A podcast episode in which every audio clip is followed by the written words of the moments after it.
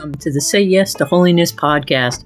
I'm Christina Semmens, your host, and thanks for joining me today as I seek to inspire, encourage, and accompany you on the journey towards holiness by sharing food for the head, heart, hands, and feet. All so we may grow closer to God, become more like Jesus, and through friendship, discover the life God created us for lives of purpose, peace, and abundance. Rooted in the hope that with God's grace and mercy, we can become the living, breathing, wonder working saints that the world so desperately needs today.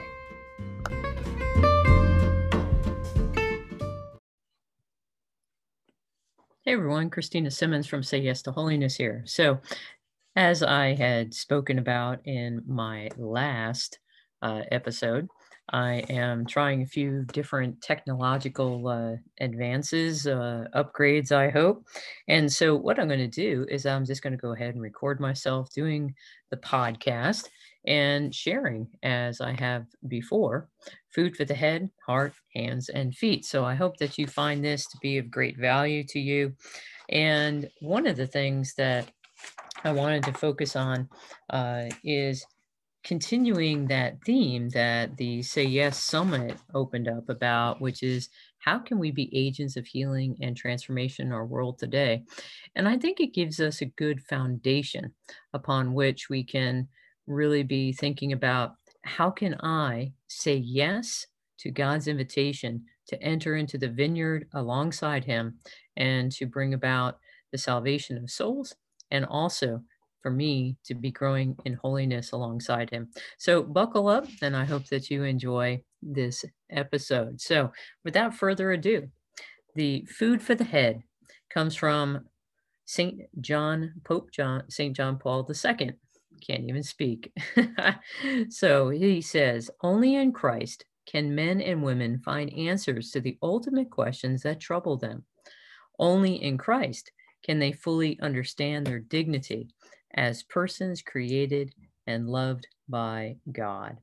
And one of the things that I think is so important about this is that this understanding of who we are, actually, I speak about it in my book, whose we are, is key to doing any kind of work in the vineyard.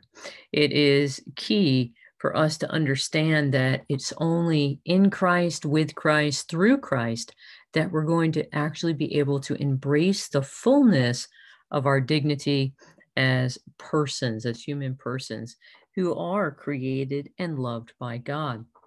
And I think so often we miss this. Uh, so often we see a need, which is a good thing. Um, I see a need and I'll, I'll go to try and fill it.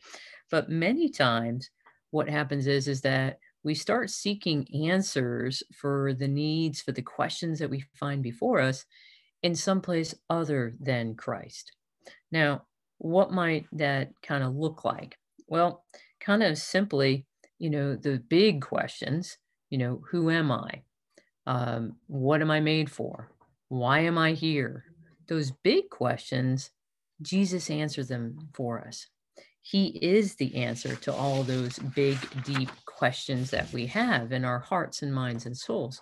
And He's the one who can heal and transform us. So, what it is, is that Jesus is like the pair of eyeglasses that we put on to be able to see the world in such a way that we're able to transcend our limited human perspective and be able to see things but particularly people from God's perspective. That's what Jesus does for us. He allows us to be able to see the brokenness, the woundedness, the evil, the you know uh, the disorderedness that's all around us, and we're able to not associate a person with the act, but to see the person as the beloved son or daughter who they truly are and for us to engage with that person versus engaging with behavior. Now, does that mean that we just set aside the behavior and we can no that that's not what it is at at all but rather we're seeing people as god sees them and then we can recognize their inherent dignity and treat them with respect. One of the greatest things that we can do for people right now, in particular, is to see their value beyond what it is they may be able to do and simply value them for who they are. This is one of the greatest gifts that we can give our brothers and sisters in Christ is to tell them you are beloved. You matter. You and your life have purpose and meaning. You were created to have a mission in this world that no one else can do. We need to share that. But first, we've got to hear it ourselves. And if we're struggling with our own answers, if we're struggling to truly grab a hold of that identity of whose we are as sons and daughters, then we need to go back to Jesus again and say, Lord, heal me of my unbelief, increase my faith, help me be able to see myself as you see me. So then I can see others around me in the same way. And that's what we're supposed to be about. So, as I transition, our food for the heart. And our food for the heart comes from one of my favorite saints, Saint Maximilian Kolbe, in his writings. And he says, The rosary is a very sublime prayer because by reciting it, we reflect upon the mysteries of faith. Moreover, the more one is keen and competent in matters of faith, the deeper one can reflect on these mysteries and be led to discover in them an ever growing number of practical tips for life. so, this brings up all sorts of different complaints and you know different things that people might struggle with when it comes to the rosary. And the fact is is that the rosary is the farthest thing from a boring repetitive prayer. How do i know this? Because i used to believe the same thing and it's only by being able to come to a deeper appreciation the more that i've come to know the more that I'm able to then, as I meditate on either the particular mystery of that decade, um, you know, for whatever day it is and whatever mystery it is, or to meditate upon a truth of the faith. So that's another aspect of how we can approach the rosary is we don't necessarily just have to only meditate upon the mysteries, but rather we can take different pieces of the catechism. We can take other spiritual writings, like, for example, St. Maximilian Kolbe's, you know, quote right here. We could meditate upon this. Uh, so, for example, the rosary is a very sublime prayer because by re- reciting it, we reflect upon the mysteries of faith. I could pray a decade and I could say, Lord, am I allowing it to be a sublime prayer? Am I truly entering into the mystery that is present here as I sit in the school of Mary alongside you and Mary and the communion of saints? So it's a way for us to be able to meditate, to enter into meditation. And it doesn't, it's not a repetitive, you know, prayer that you're just repeating for its own sake. Rather, it's a repetitive prayer for us to internalize and to truly make our own that prayer. Hail Mary, full of grace. Blessed art thou among women, and blessed is the fruit of thy womb, Jesus. Holy Mary, Mother of God, pray for us sinners now at the hour of our death. And as we repeat that, for those words again to become more and more our own. But one of the biggest things is is that we need to be attentive to how are we entering into one of these most beautiful opportunities that we have to meditate upon the life of Christ. There's a reason why the mysteries are the standard meditation, you know, that we use when we are praying the rosary. And that's because as we move through the life of Christ, we're able to meditate upon how it is that Christ exemplified, modeled for us, you know, how it is that we're supposed to live this human life.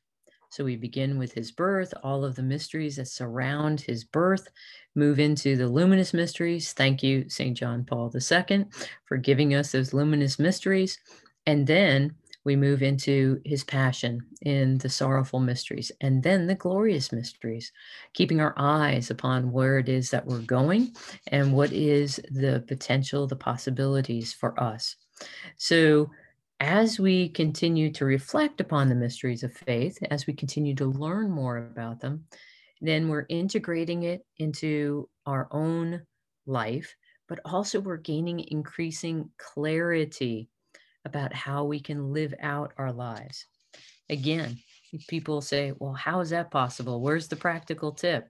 Well, when you're praying the rosary, as I said before, you're sitting in the school of Mary. You're sitting in the same school that Jesus sat in, where he learned what was necessary to go about living daily life. So if we open our hearts and minds to Mary, then she's going to instruct us just as she did her son. And it's always Mary is bringing us closer to her son. It's never about her, it's always about bringing us ever closer to her son. So, next is our food for the hands. And this is a little bit lengthier quote from St. Anthony of Padua in uh, the book, uh, from the book, Witness of the Saints. And St. Anthony said, The man who is filled with the Holy Spirit speaks in different languages. These different languages are different ways of witnessing to Christ, such as humility, poverty, patience, and obedience. We speak in those languages when we reveal in ourselves these virtues to others. Actions speak louder than words. It is useless for a man to flaunt his knowledge of the law if he undermines its teaching by his actions. But the apostles spoke as the Spirit gave them the gift of speech. Happy the man whose words issue from the Holy Spirit and not from himself. We should speak then as the Holy Spirit gives us the gift of speech. Our humble and sincere request to the Spirit for ourselves should be that we may bring the day of Pentecost to fulfillment, insofar as He infuses us with His grace by using our bodily senses in a perfect manner and by keeping the commandments. Wow, there is so much here, but I want to reflect upon a couple of things. One is that how we witness, how we go about serving with our hands is going to be different for everybody. There's not one way to bear witness to Christ. In fact, I'd say there's 8 billion ways of how to witness to Christ if you think about all the people that are on earth. Each of us is a unique and unrepeatable sign of God's love and mercy in the world. And we're going to be that sign in that unique and unrepeatable way. This is the different languages. These are the different languages. And it can be done in a particular way with humility, in poverty, in patience, in obedience when we are speaking in those languages of coming and meeting someone in their poverty, of coming and meeting someone in their humility or with humility, to do it with patience and to be obedient, then what's happened is is that we're revealing not just our own virtue, which is through God's grace and our openness to being able to allow Christ to live through us, but we're witnessing to them their own capacity. This is called social contagion every time that someone sees us do something that is good and true and beautiful, living a virtuous life, then it elevates them to the ability to know that they are capable of doing such a thing well. And then when more and more people do it, it spreads. It's like that, you know, uh, stone in the middle of a lake of where the ripples go out, go out, go out. But it's important for us to remember that our actions always speak louder than words St. Anthony tells us this. He says it's useless for a man to flaunt his knowledge of the law if he undermines its teaching by his actions. We always need to remember, especially like as parents, that our kids are always watching. And it's never a do as I say, not as I do, but rather it's always going to be I'm going to do as mom or dad does. In a similar manner, our interactions with other people around us does the same. And we need to always remember that when we are doing, when we're in the act of being that sign of God's love and mercy in the world, we need to make sure that our actions are in alignment with what it is that we are speaking, that our actions are in alignment with what it is that we say we profess. So, you know, one of the great things is that the Holy Spirit will empower us and will strengthen us and will give us what we need. The example St. Anthony uses here is how the Holy Spirit gave the apostles the gift of speech. So when we rely upon God to direct our actions, when we rely upon God's grace to give us the strength or the patience or the obedience or the humility to be able to encounter people and to see them as he sees them, then what happens is is that then our bodily senses, our body, our mind, body and soul are in alignment and we're able to live in a perfect manner by keep and also keeping the commandments. So as we do this, um, as we're striving to do it little bit by little bit, God will give us the grace that we need so that then we can be in alignment with what it is that He tells us we should be about and how we should be living out, you know, His love and mercy in the world. So, one of the things that um, I also wanted to uh, bear witness to is the fact that we have tons of opportunities to be able to encounter others and to be able to witness to others. So that's why we spend time first in daily prayer and meditation. Get God's marching orders for us of where does he want us to be today? And right now, for me, he wants me to be here doing this podcast for you. So uh, that's what I'm doing. So our food for the feet is from Pope Emeritus Benedict XVI. And he writes If you stay united with Christ, each one of you will be able to do great things. This is why, dear friends, you must not be afraid to dream with your eyes open of important projects of good, and you must not let yourselves be discouraged by difficulties. Christ has confidence in you and wants you to be able to realize all your most noble and lofty dreams of genuine happiness. Nothing is impossible for those who trust in God and entrust themselves to Him. So I just wanted to highlight a couple of, of aspects of what uh, Pope Benedict wrote here. And nothing is impossible for those who trust in God and entrust themselves to Him. How important it is for us to remember this, especially in these very difficult times. Yes, we've had a successful and peaceful transition of power in our government. Praise God. But the fact is, is that there is a lot that we need to be about. There's a lot of dreaming that we have to do. There's a lot of work that has to be done. There's a lot of important projects of good that we need to be about. And many people might be a little discouraged right now because they might be thinking, well, our society isn't exactly real open to people of faith.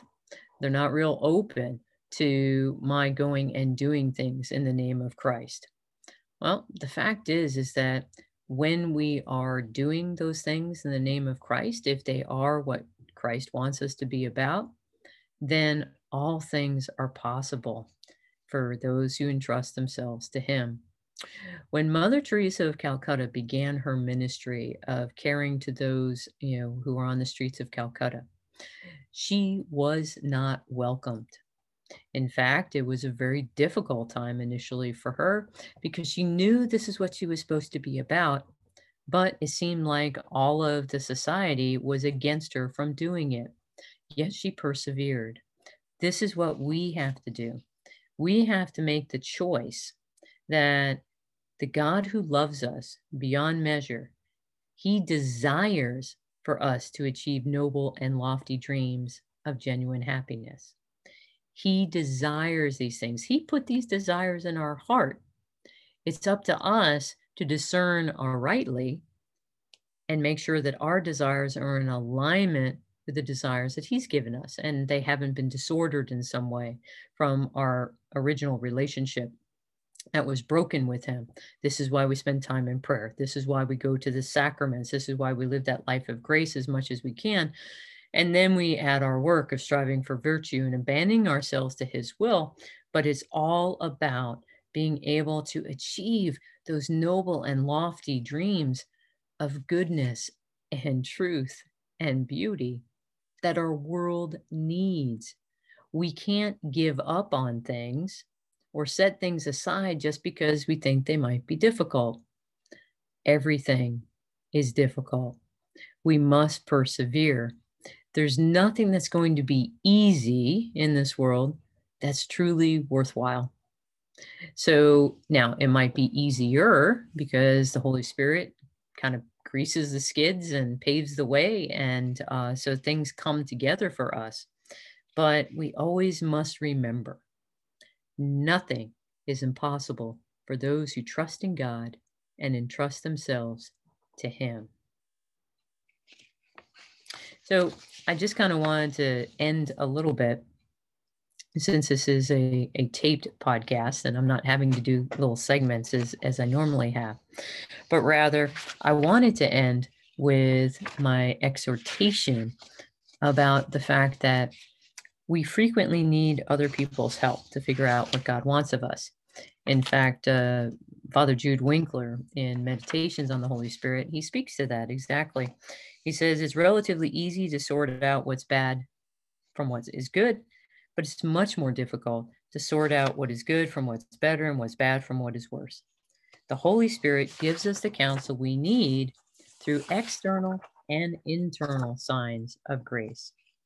Those internal signs of grace come from us being attentive to the four steps, from us that daily prayer and meditation, living that life of grace by frequenting the sacraments, striving to grow in virtue, and abandoning ourselves to His will. The external signs usually come through people.